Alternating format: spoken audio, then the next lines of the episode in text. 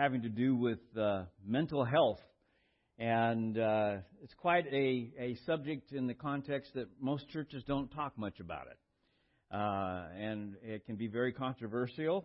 And so, what I will share with you is is the the understanding that I have in reference to mental health and the use of public services as well as uh, Christian services. And so, uh, as we look, I, I, we're going to be going to Philippians chapter 4, but it's going to take me a few minutes to get there in the way of introduction. Uh, first, uh, just the idea, the reason why it's not talked about much is that within the framework of, of, of the church, there is a stigma attached to mental health. In fact, there's a stigma in our culture attached to mental health. And the irony of that is the number of us who have gone through different points of, of situations in our lives where we've needed to, needed to, to possibly be ministered to and have stayed, stayed away from it because of that stigma. So, what better place than the church to deal with this and to remove that stigma? And and so that's what hopefully we can do here this morning. Uh, again, we're starting with uh, looking at Genesis 1:26. God created man in His image. In His image, He created them. Male and female, He created them. And within the framework of that, that tells us that we are created in the image of God.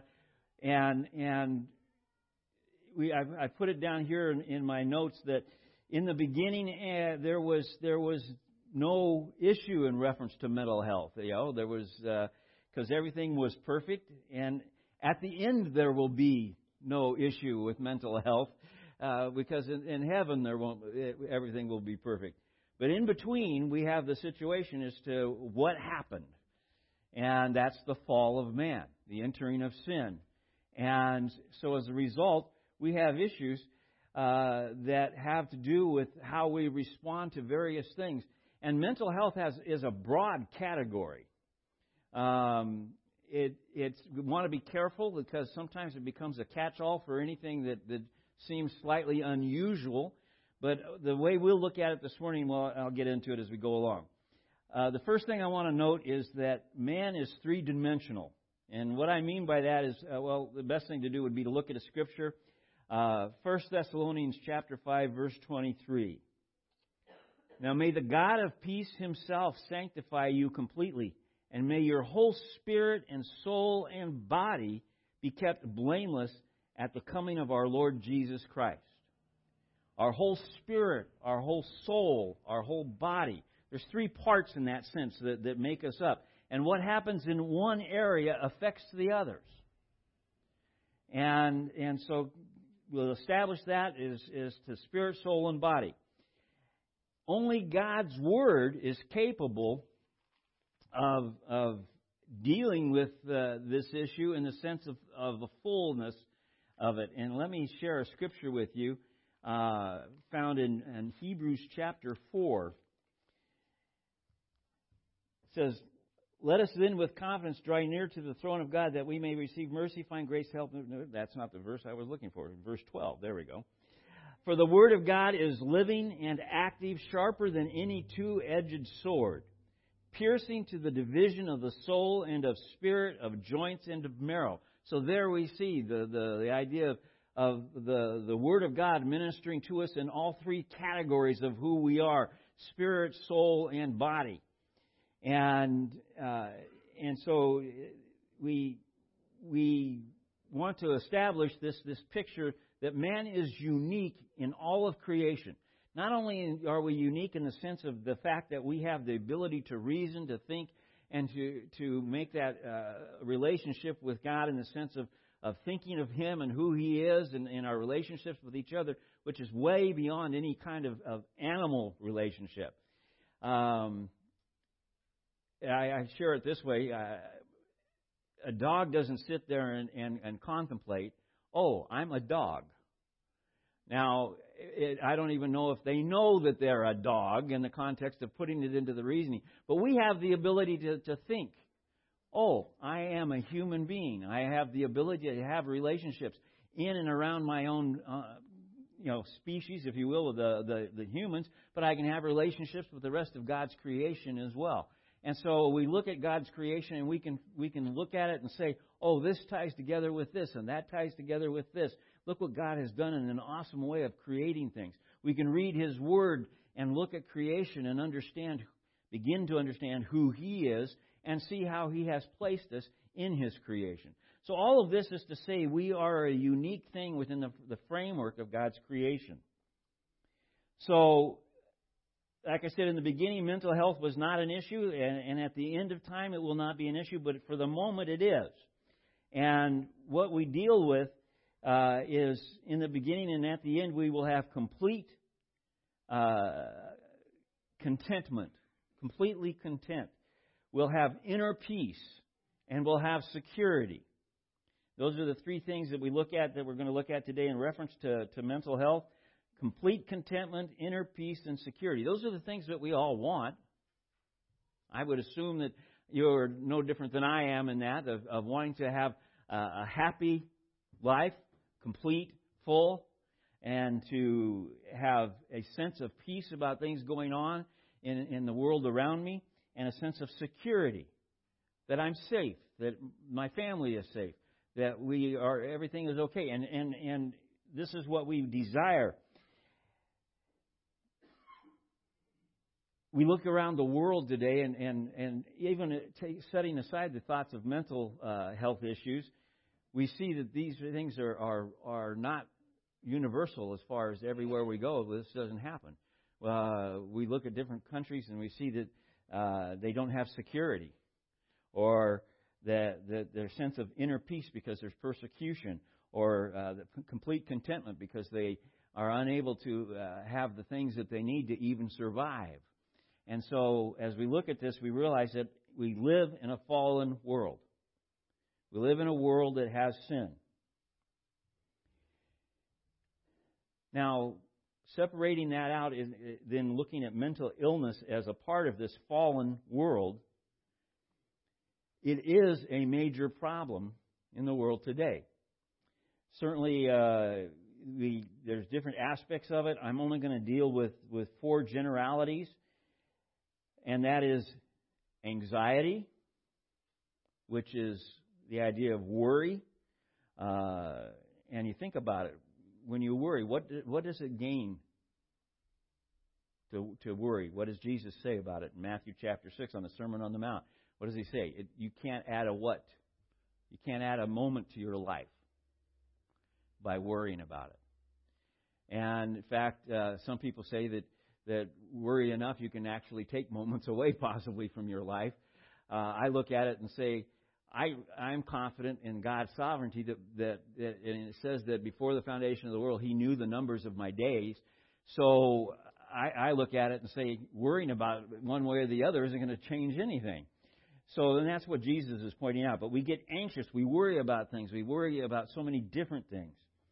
Uh, depression uh, is probably the number one area of mental illness in the sense of, of, of across the, the, especially the Western Hemisphere, uh, the, Western the United States and, and Europe.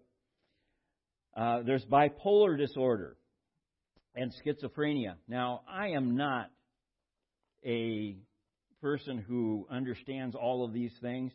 Uh, so I, I looked up a couple. I, I didn't think I was going to have to look up anxiety or worry or depression, but bipolar disorder, there's some confusion about what is involved, what happens there.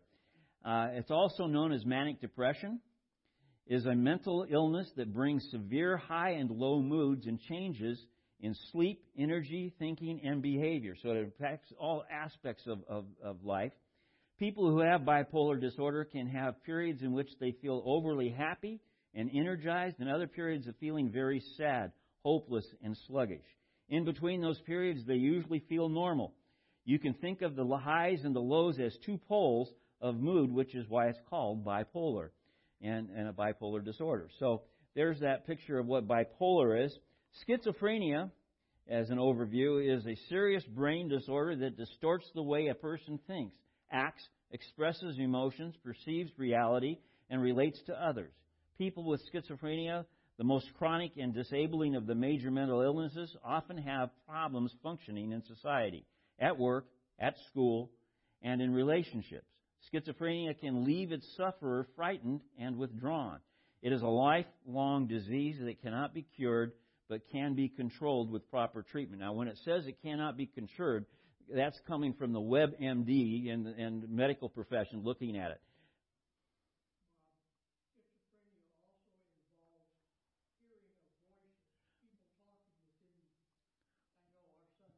Yeah, and and so it's it's uh, it, it's a difficult thing to, to deal with. It's probably the most uh, debilitating part of, of, of the ones that I'm talking about so far.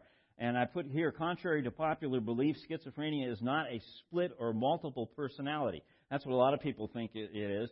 Schizophrenia is a psychosis, a type of mental illness in which a person cannot tell what is real from what is imagined. At times, people with psychotic disorders lose touch with reality. The world may seem like a jumble of confusion, thoughts, images, and sounds. The behavior of people with schizophrenia may be very strange and even shocking. A sudden change in personality and behavior which occurs when schizophrenia sufferers lose touch with reality is called a psychotic episode. Now, the reason why I'm sharing those with you is just to make sure we're all on the same page, in a sense, as we look at this. Uh, those are the, the, the major areas of, of, of, mental illness that uh, is dealt with in our culture and, and through our medical facilities and, and, and medicine in the United States. And within that, there's a lot of other breaking up of those categories into different areas.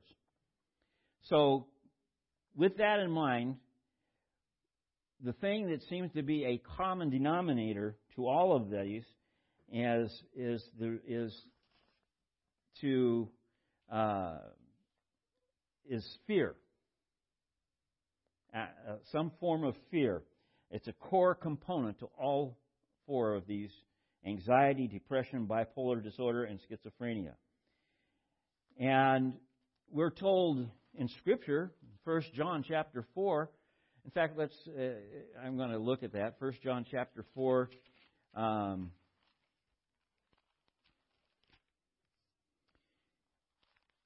verses 13 through 18.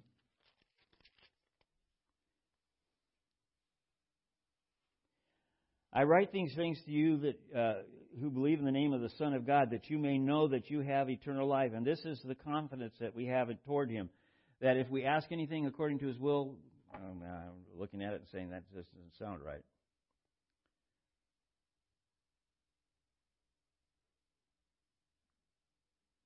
No, it's wrong reference, and I can't. I don't have another one to take its place. Uh, perfect love casts out fear, and, and I, I, can't remember where that is located. Maybe one of you will look that up. Oh, there we go. Uh, by this we know that we abide in Him and He in us. Verse 13. Because He has given us of His Spirit, and we have seen and testified that the Father has sent His Son. And it goes down to verse 18. There is no fear in love, but perfect love casts out fear. For fear has to do with punishment and whoever fears has not been perfected in love. We love because he first loved us. So the idea would we say would be that perfect love casts out fear. Where is the, what is the source of perfect love? God. Okay, through Jesus Christ. And so somehow in the midst of this, we as a church and on our faith has something to do with the idea of how we look at mental illness and how we relate to it within the framework of the church. How do we obtain perfect love? Well, first off, understanding the only source of that is God. And it requires salvation through Jesus Christ. But when we get involved with the idea of perfect love, do we have it complete when we start in our walk with Christ? No, it's something we work out in our walk. We grow stronger in our love relationship with the Lord. So and and so as a result, we we have his his love is perfect in every way as it's given to us. But as we relate to it, we are relating to it still in our fallen flesh in an imperfect way, and so it's it's a, a growing process to deal with the perfect love of God. In Matthew chapter uh, 11, in this idea of, of coming to Christ, uh, chapter 11, verses 28 through 30 of Matthew.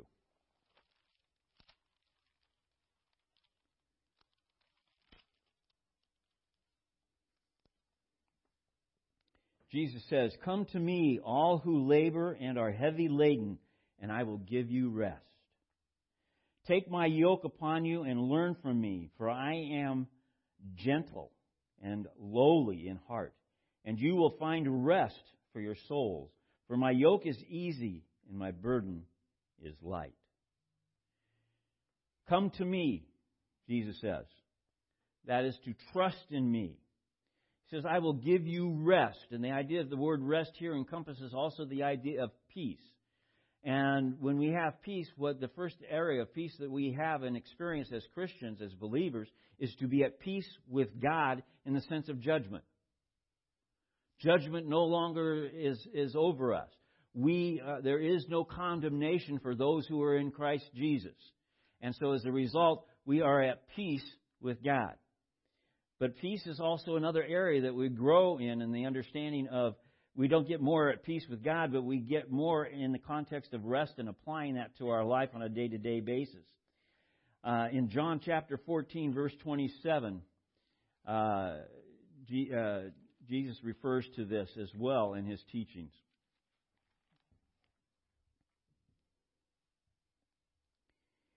Peace I leave with you, my peace I give to you. Not as the world gives, do I give to you.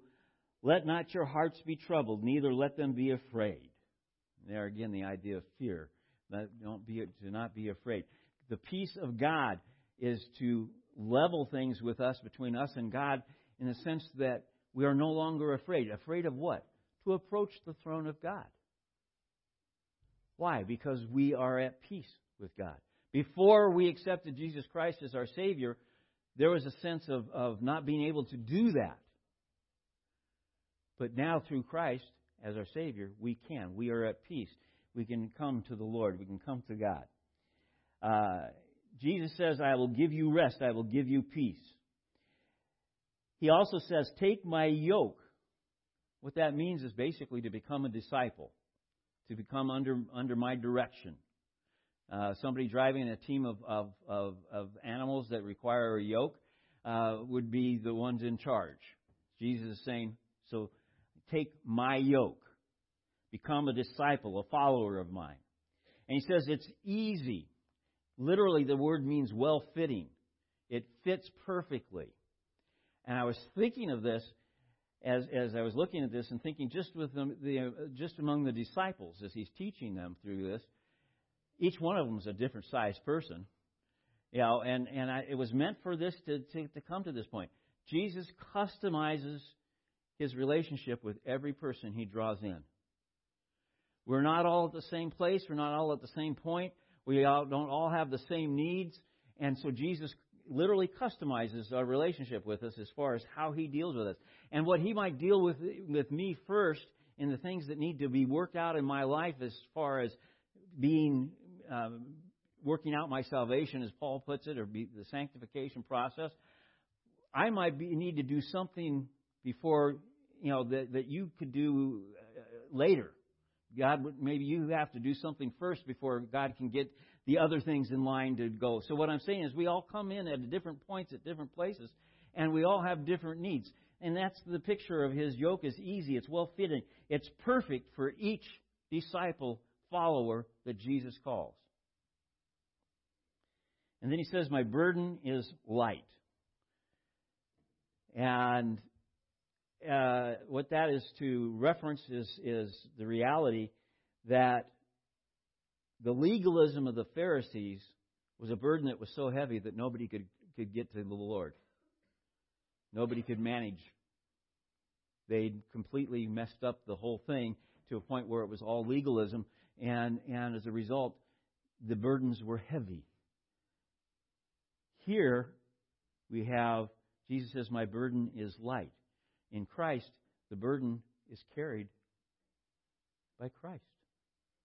He has removed it, He's taken care of it. The burden is light. You know, uh, we come and there's not a whole list of, of things. We come in Christ who has completed and kept the law for us.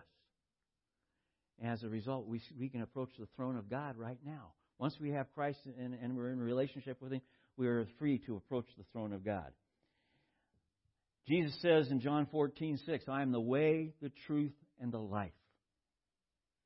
Jesus is the source of our strength, and He is the source of our direction. He is the way, the truth, and the life for us. So, with all of that, I, I just wanted to get that as a kind of a foundation of looking at things. Turn to Philippians chapter 4, verses 4 through 9.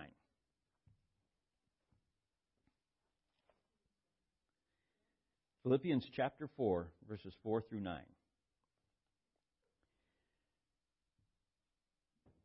Paul writes, Rejoice in the Lord always. Again, I say, rejoice. Let your reasonableness be known to everyone. The Lord is at hand.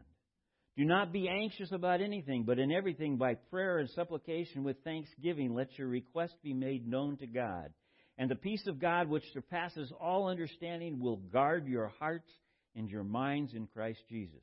Finally, brothers, whatever is true, whatever is honorable, whatever is just, whatever is pure, whatever is lovely, whatever is commendable, if there is any excellence, if there is anything worthy of praise, think about these things.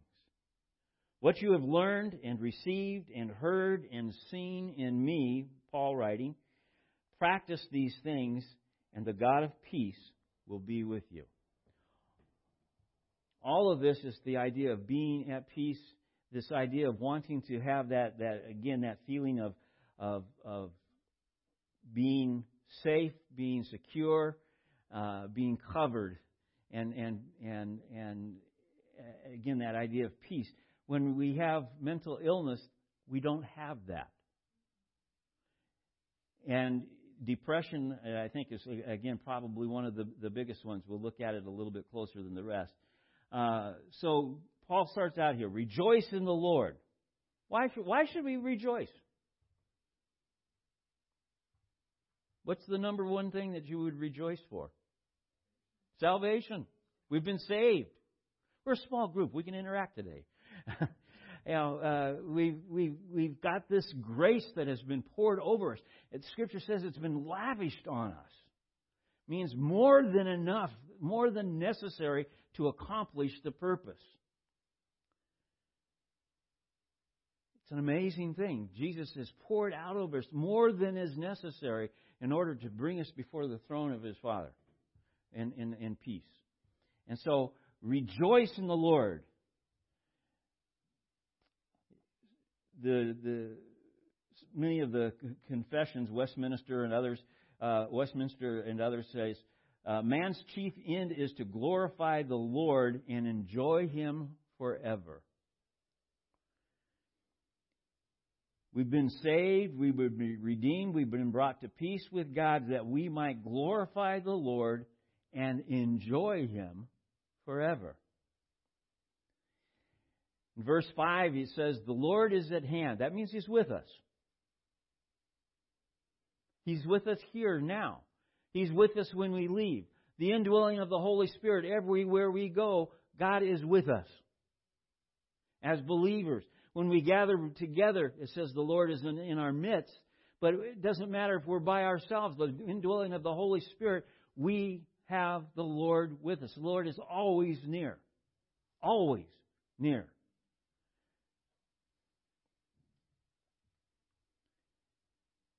And then he says in verse 6 Don't be anxious. Don't worry. And this literally means also to be pulled in different directions. When you're anxious, when you worry, the idea is that you, you can't figure out what to do.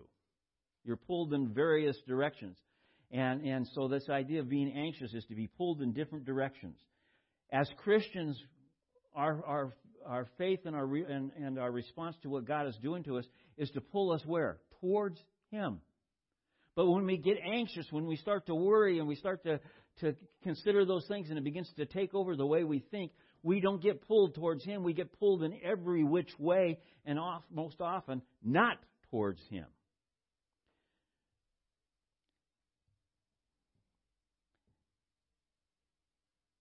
So if I look at this and, I, and it says very clearly, you know, uh, you know, not to, to, to be anxious, uh, how do I how do I go about that? How do I do this in a fallen world? Well, I do it through prayer. He's talking about it here. Through supplication. Supplication, an interesting word. Supplication is spiritual earnestness. I thought, okay, that, that's great. What does that mean? spiritual earnestness. Uh, and and what I, I came up with as I started looking at this in different references, I realized the best example I could think of was Luke chapter 18. We don't need to go there because it's probably once, you, once I start to talk about it, you'll be familiar with it. Where two people go to offer their their offerings before at the temple, a tax collector and a Pharisee.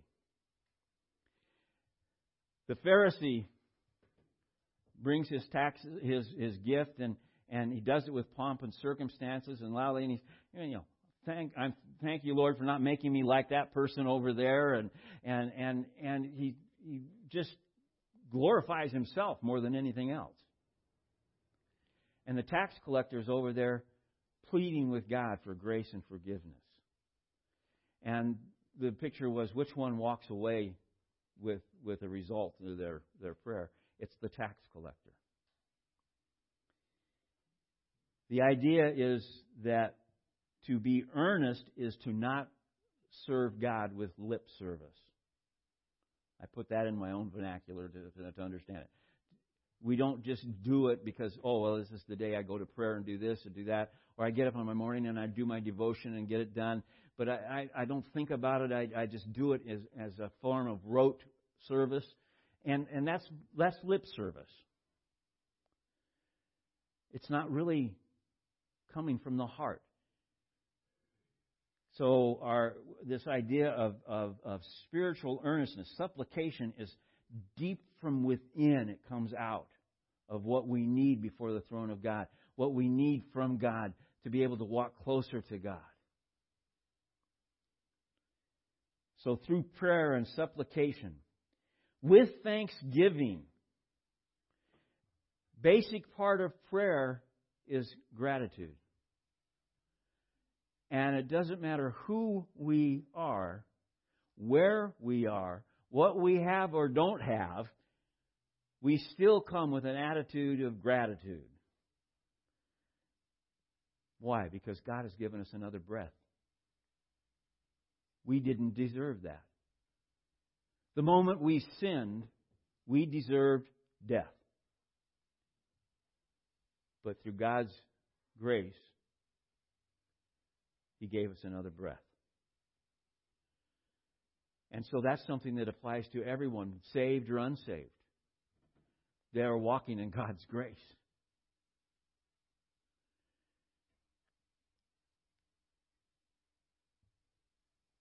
Come to God with prayer, supplication, with thanksgiving. And again, this idea that God is there, uh, you know, He uh, and and and to He's made to make things known to God. He is there. He will answer our prayers. Verse seven says, "The peace of God will guard your heart and your mind." This comes to again this idea of not being anxious. The peace of God is guarding our heart and our mind. This word guard is an awesome word.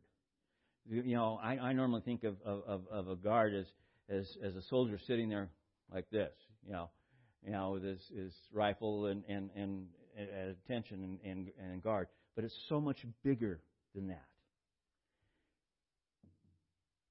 He's there to protect, but it says to prevent hostile invasion.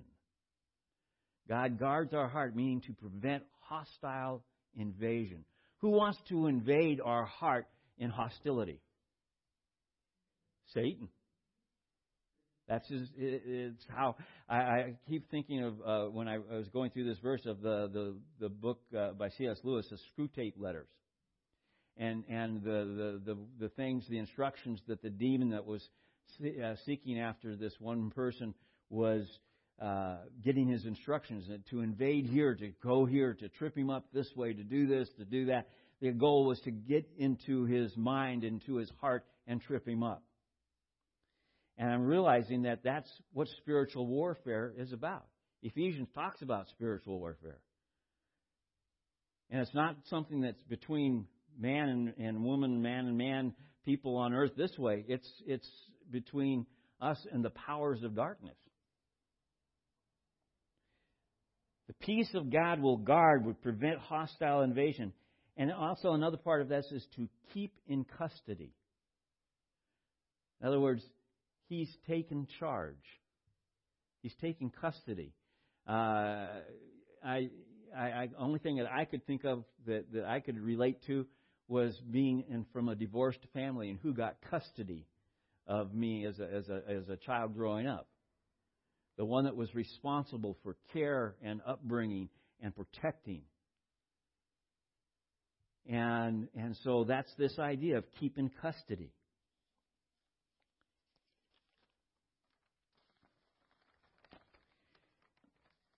Verse 8 of Philippians chapter 4. Finally, brothers, whatever is true, whatever is honorable, whatever is just, whatever is pure, whatever is lovely, whatever is commendable, if there is any excellence, if there is anything worthy of praise, think about these things. What are the things that, that, that we are to be putting into the way we think? And he says, focus on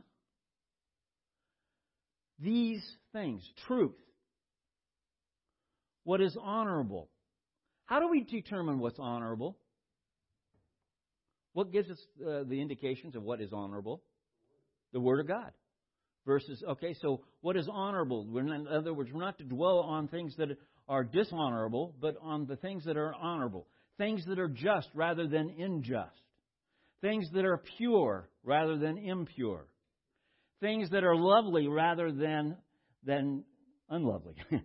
uh, commendable Things that are, are worthy of, of, of attention, commendable, worthy of praise, things that are worthy of praise. Look at all of these things and you realize he's talking about all of these in a positive way. He says these are the things that we as Christians are to be thinking about.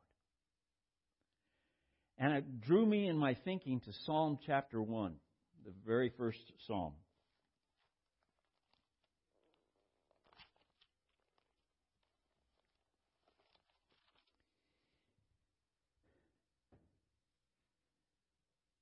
Psalmist writes, Blessed is the man who walks not in the counsel of the wicked, nor stands in the way of sinners, nor sits in the seat of scoffers.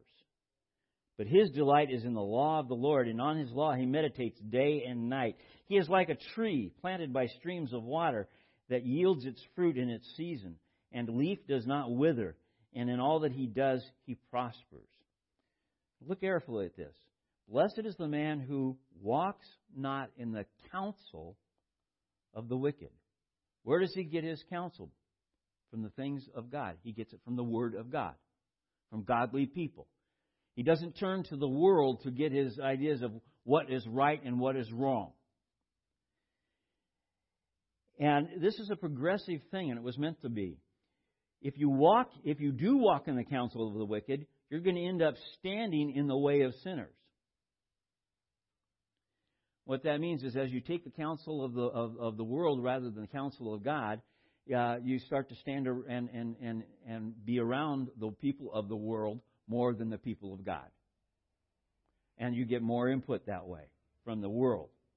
And as you stand in the way of sinners, you end up sitting in the seat of scoffers. In other words, those who mock God. It's a progressive thing. You can actually, even as a Christian, as a believer, get your counsel from the world as to how to walk, what is right, what is wrong, and end up, uh, you know, walking in the path of, of, of other people who are thinking like the world rather than like the like God, and as a result, end up even being associated with Him in such a way that people say, "Oh, he's with a group that what mocks God."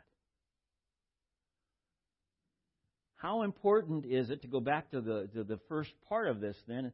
Who walks not in the counsel. Where do we get our counsel as believers? From His Word, from other believers, from mature believers. And then what does he do with this counsel that he gets? His delight is in the law of the Lord. What is the law of the Lord? It's his word. It's scripture. And on this law he meditates day and night. It's his main source of, of reflection of, of as he looks at the world, he, he compares it and, and the, the, the, the things of the world and the things that the world are doing, he takes it to the Word of God and he compares it and sees how it measures up.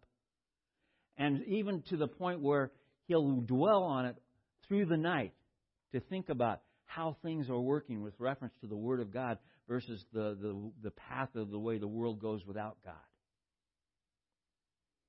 We're called, if this is accurate, then we're called to be discerning people. As to we look at the world and we say, oh, that is not a, a good thing to participate in, or that is not a good thing to do, or that is not a, a, a particularly good uh, way to get my advice or, or, or the, the, the, the counsel that I need. And so we look the, the, the way of the biblical people, the way of, of believers to get our counsel. To, to, and so we walk with the counsel of believers. We stand in the way of believers, and we sit with the believers. People will say, well, that's an isolationist point of view. You can't help but get associated with the framework of the world around us at some point in time. But the idea is that when we have the opportunity, and especially when we're looking to get direction as to how to walk and to live our lives, where are we going to look for that? Go to the bookstore, and of course we don't have any of the big ones right now uh, in, in this area. But it used to be like you'd go into to the what was the big one up in Eureka? Borders, yeah. And you go into Borders, and and if you walked through the main doors and, and then went off to the section to the left, this whole section to the left, about the size of half this room, was self help. And all of them different ideas of how to, to go. And you go through and say, Where am I in my struggle with life? And I'll look at this or I'll look at that, and I'll look for something that seems to I, that I can identify with to get direction from. That's what the world is doing. We see it on television. We see it in, in, in, in advertising. People with the idea of, just listen to me, I'll tell you how to do it. Hmm. you know? And, and, but the Word of God is where we're supposed to be going. To godly men and women is where we are supposed to be going.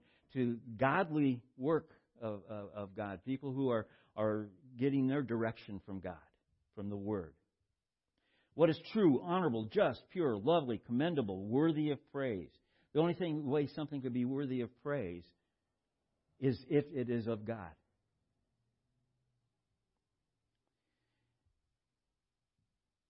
And then Paul starts in verse 9 with the idea of to put into action what you have gleaned, in this case from Paul. He says, You know, you've learned stuff from me, you received learning from me, you've heard from me, You've seen how I live my life. And there's a, a an, an implied thought here that you need to be aware of. Paul is saying, Inasmuch as I walk in the Lord, copy me. That's implied. If you put it together with all he's written, you'll see that, that that's a legitimate way to look at that. As much as I walk like the, the, the, the way the Lord has told us, copy me what you've learned from me, what you've received from me, what you've heard from me, what you've seen, put it into action. It's not something that is just passive, just to learn it and have head knowledge, but to put it into action.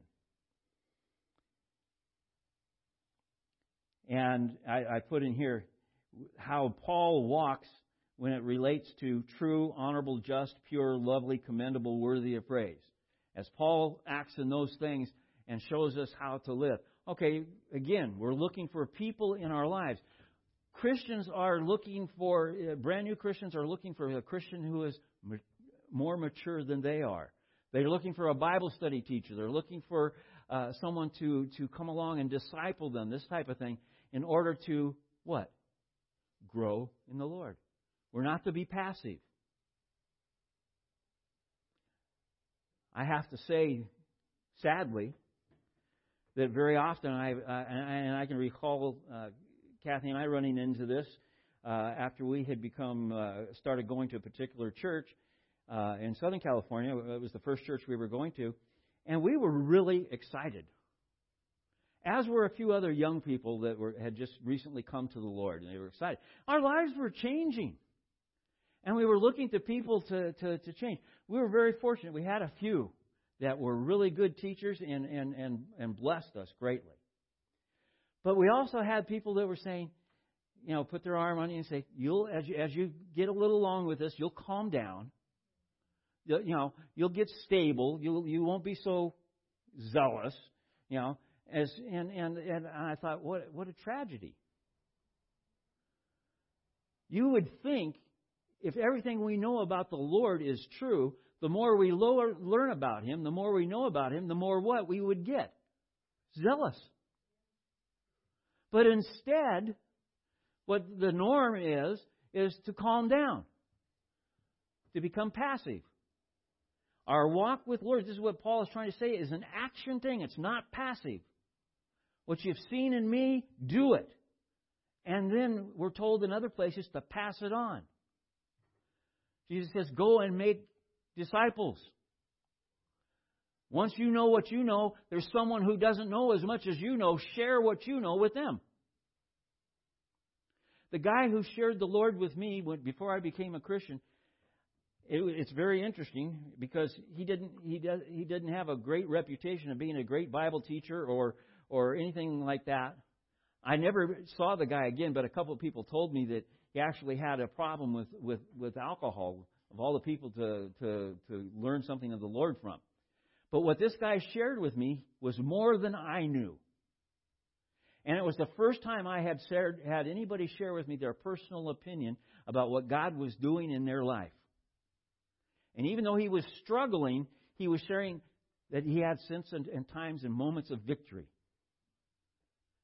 That was the first time I'd heard that kind of a testimony. when he challenged me to read the Gospel of John, not because it's the love gospel. Back in the 70s, that's what it, you know was the big thing, but it was because the way John wrote, he, God had put it in his heart. He says, "And see if you don't believe that John believed what he was writing." He says, "I'm not asking you to believe it. Just see if you can see how John believed it." Because that was my thing. I thought the guys that wrote the, the scriptures were just writing like, you know, stories of folklore. Went, sat down at my shop and read the Gospel of John. Read the Gospel of Luke. Read the Gospel of Mark. Read the Gospel of Matthew. And I said, these guys seem to believe what they're writing. I don't know why they believe it. How can they possibly believe and of course, I was reading it literally without anybody teaching me. How can they possibly believe a bodily, physical resurrection out of the grave? And that started it. Because this one man, not a teacher in his church, he's not a pastor, he wasn't a, an evangelist, he just happened to be sitting at an empty table at lunch, and it was the only empty table in the rest, in the in, in the in the room eh, with an extra seat in it. Do you mind if I sit? Well, there's actually three of us. There was a, a table for four, and he was the one out. And and two hours later, over cold food, we were still talking.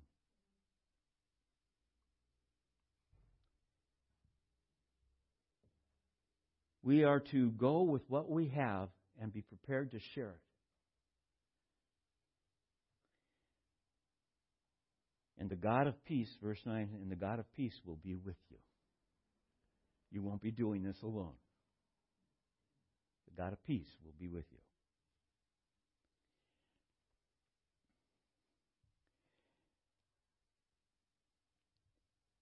Now, I already talked about this a little bit. Perfect love is what God has, it casts out fear. Christ's love casts out fear. A little bit at a time. I'm the, uh, apparently, this was one of the first times this guy had ever witnessed his testimony to somebody else. Why? Because you get nervous about doing things like that, especially in a restaurant and it's for somebody you don't even know. But he was bold.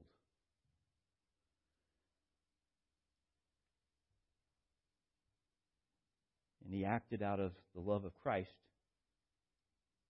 and wanting me to know the love of Christ. So I looked at this and I said, okay, perfect love casts out fear. What do I do then here to get you know to this point where I can look on the things that are true, honorable, just, pure, lovely, commendable, worthy of praise, uh, follow after people who are ahead of me that are walking with the Lord and, and and walk the way they are walking and seek their advice and seek their counsel. How do I, I go about this? Well, part of it is what we're doing this morning.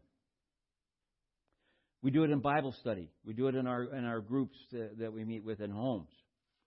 We do it in in, in meeting one on one with each other. Sometimes we do it just by our lifestyle as we walk with the Lord, and other people get to and see. Oh, that's I think this is, and we get to that point where we think, oh, this is what George would do. I think. Somebody say, well, isn't it what Jesus would do? Well, yeah, but George is following after Jesus, and I, I've been able to see George do this. I think this is the way Jesus would do it, so I'm going to I'm going to follow after him, and and try to pattern this next part of my walk or my thing that I do that way. But what we need to do is to identify our fears and then come to Christ. And it goes back to what he said, you know, come to me. Put on my yoke. Take my direction. Where does that come from? His word. And follow after me. And when I idea my fears and bring them before the Lord, the idea is to say, okay, Lord, I don't want these fears anymore. How do I get rid of them?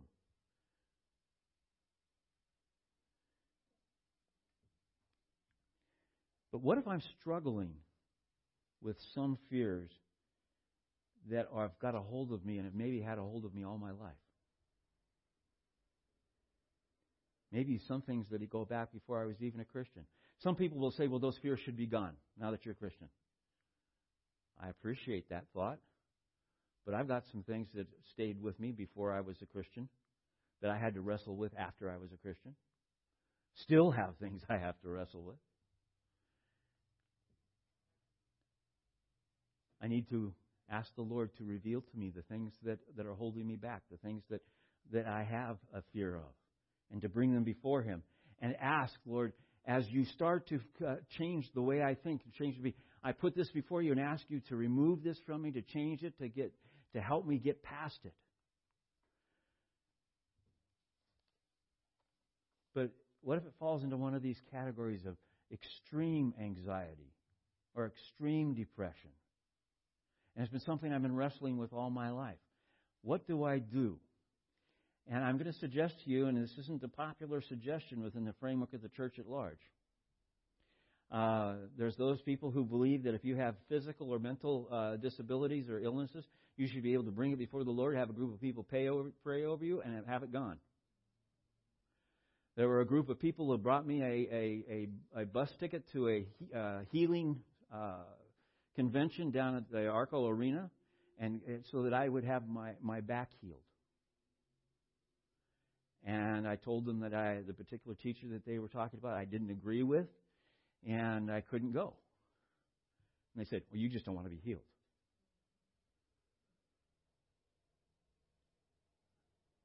I guess Paul didn't want to be healed either because he had a particular ailment that stayed with him through his life. In fact, God says his grace was sufficient to take care of it. Interesting.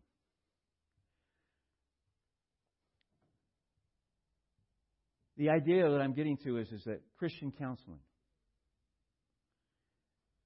There are times where you need more than what just the, the church in itself can provide. You need some, what I call vocational or professional help. But you get into an area like we are, and you say, well, what if there aren't any Christian counselors? There's a few that, that have the name Christian with their, on their shingle, but there's a question mark as to what they're actually teaching and, and using in the way of counseling. And the question comes down to should a Christian go to counseling with a secular therapist? Is that okay? I'm going to suggest to you that that can be okay. What I would suggest to you is start with your pastor, see how it goes, and then with your pastor in mind, go ahead and seek the secular counseling. But to keep your pastor informed as to what's going on. And allow your pastor. In fact, there's a, I've got a thing here that says uh, the questions you should ask of a, of a therapist that you might go to who's not, and, and find out how they, they, they do certain things. Ask your potential therapist what kind of counseling they plan to use. Then look it up in the following and, and, and, and go to a Christian counseling reference in the, on the internet, and there's a lot of them that can tell you these things, and, and find out what it means and how it's done and, and what's included in it. Ask yourself and your spiritual advisor, who would be, you could be your pastor, a Christian who's mature that you looked up to, that's been helping you in your walk, this type of thing, whether the theories you have read about are in agreement with your faith, neutral, or in some way antagonistic. In other words, check it out. Don't walk through the door and just sit there and, and you know figure out what's going on. Again, observe, listen, ask.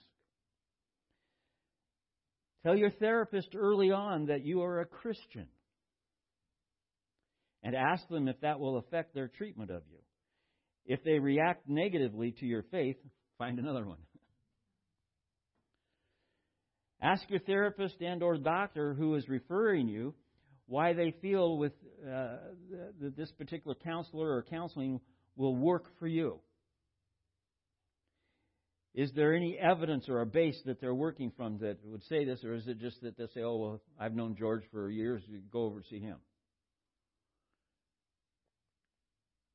Be forthright. Ask. In, in, involve yourself. Interview, if you will, and, and find out. But then keep your spiritual advisor, the person that you consult, consider the, the person you would go to, informed as to what you're finding out. I have interacted over the years where somebody's got, where we, we realize that somebody's got ex, extreme de- depression. They need professional help. There's nobody in the area that's a Christian. The closest Christian group to take them to is Redding. And so we go to, uh, they go to a local counselor. And I, I say, ask them and tell them that you want me to be involved in what's going on. And I have found at times I've actually been invited to sit in on the counseling sessions.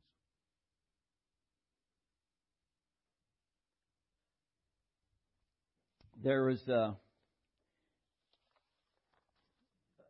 a number of, of evangelical groups that say if it's not Christian, you can't go.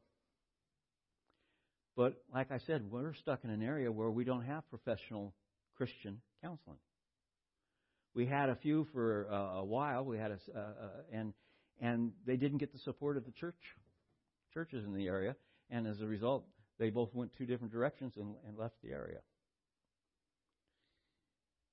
There's a man who uh, interacts with uh, what's called the Gospel Coalition, and you want information. Gospel Coalition is a good place to look for resources on, in Scripture. It's uh, made up of evangelical churches and teachers uh, that have gotten together to form a group of, of exchange. And uh, there's a gentleman by the name of Kevin DeYoung, which I really respect and uh, listen to, and he he puts it forth there are those who say you can't take medication, you can't have physical, you can't have uh, psychological therapy or any of this. He says, first of all, I, I, you know, uh, most responsible biblical counselors would affirm a place for medications in dealing with things like depression. Now, a lot of people say you can't, you shouldn't take medication. But the other side of it is, without the medication, you find it hard to relate to anything or anyone. Because you are in a serious depression or extreme anxiety. You need something to stabilize. Your body chemistry is off. There, by the way, there isn't a test that you can go in normally and, and take a blood test and say, oh, your body chemistry is off. But something's going wrong within the way that your brain is interacting. And you need some help. You need something to balance it out. And so Kevin DeYoung says, uh, well, he quotes this thing if medication is helping even a little, here is what we would say that's great. If you feel like a spiritual failure because you are taking medication, we would say, no way. And by the way, that's also what happens. People find out you're on a particular medication and they'll say, oh, Christians shouldn't be on that. It's because we're ignorant. We really don't know what we're talking about. Why do you even think that? Then we would try to reason how Scripture itself is not giving you a reason to feel like a failure. We'd talk to you, we'd encourage you, we'd build you up. The caution biblical counselors would add to what Mr. Welch said is that there is a danger that the medication could be given more power than it actually has. Medication can be helpful for treating psych, uh, physical symptoms in things like depression and anxiety, but medications cannot transform the heart. Did you hear that there? Okay? Medications can get you to a point where you're stable, but they're not going to transform the heart. What transforms the heart?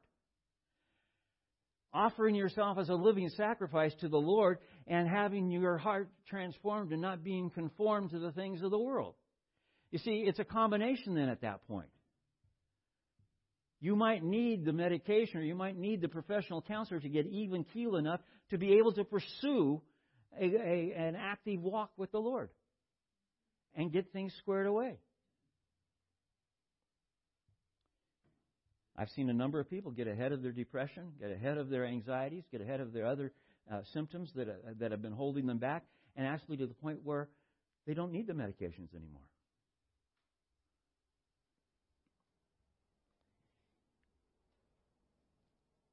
the, the final thought here was these issues are complex and won't be resolved through blogs, including this one. But the, the issues are important and deserve our best thinking, humblest prayer, and most gracious conversations. I believe a nuanced and robust biblical counseling model and methodology best allow Jesus to bring com- comprehensive hope and healing to all the brokenness of sin and suffering. I pray this blog shines a small ray of light in those issues. It was the closing remarks of Kevin DeYoung on that. In other words, he's saying in concert with your Christian values, your Christian counselor, your, or your pastor, or whatever, pursue this if you need it. If you and your pastor or your, you and your, your Christian counselor come together with the idea that this might make a difference, give it a try. It's okay. And you're not a failure because you, you, you went that route.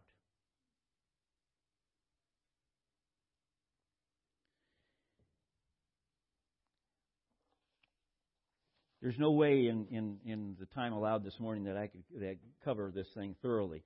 But what I wanted to do, do this morning was simply open the door for you to understand that as Christians, we still live in fallen flesh. We are still susceptible to all the things that fallen flesh are susceptible to, and that includes depression, anxiety, bipolar, schizophrenia, different things. It doesn't mean that we're not Christians. It doesn't mean that we're less saved. It doesn't mean that we're not spiritual. It doesn't mean that God doesn't love us as much or any of that. What it means is we have a physical disorder from the fallen flesh and we need help. And we need as a church to come alongside these people rather than shun them.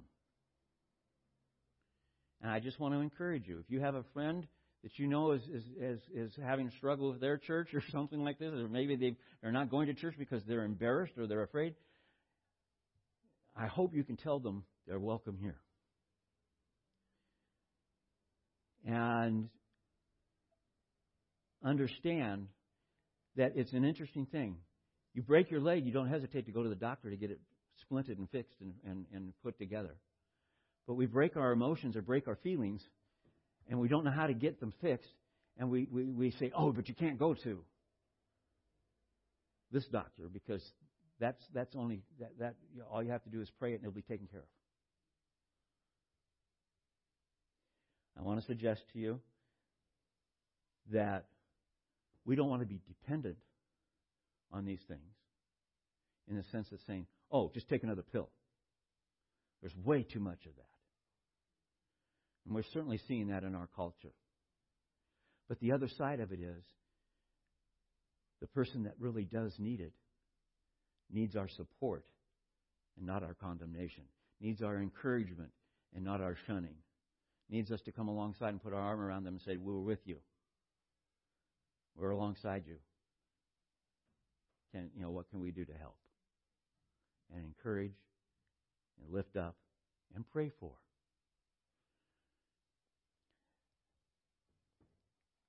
There isn't a one of us in here that doesn't know someone who fits some of the categories that we're talking about this morning. It might even be you. Okay? And the thing is, is that it doesn't make you any less than. It just means this is what has been attacking you in your walk with the Lord. It's like the person that says, Oh, the alcoholic over there who's stumbling and, and can't quite get past that. Over and over, he gets, gets sober and then he gets drunk, he gets sober and he gets drunk. You can't possibly be saved. What about the gossip that's gossiping about that? They're both in the same list, by the way, in Scripture gossips and drunks.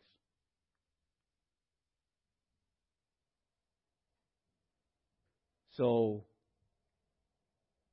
what do we do instead? We come alongside. We stop pointing our finger at or shunning, and we come alongside and we become people who care about the needs of others around us. And we don't make judgment. There are times where we will see that somebody needs to be approached and, and talked to, where they're saying, You're going overboard on something. Yeah, that happens. But the other side of it is give it a moment, give it a reflection, and don't jump to conclusions and don't just take a general principle that, some other pastor or some other group or some other Christian denomination takes and run with it. Seek the Lord yourself. Lord, how can I minister to this person? Open my heart to be able to meet their needs and be compassionate and caring, that I might have the eyes of Jesus, ears of Jesus, and the love of Jesus. The love of Jesus is nowhere more positively put forth to us than when we share communion. What an awesome picture of his love for us. Before we were ever saved, he did what? He died for us. He first loved us. We didn't even deserve any of it. It doesn't, we didn't come to it and say, oh, well, because they're beginning to lean this way, now I'll save them. He saved us and then came after us and embraced us where we were.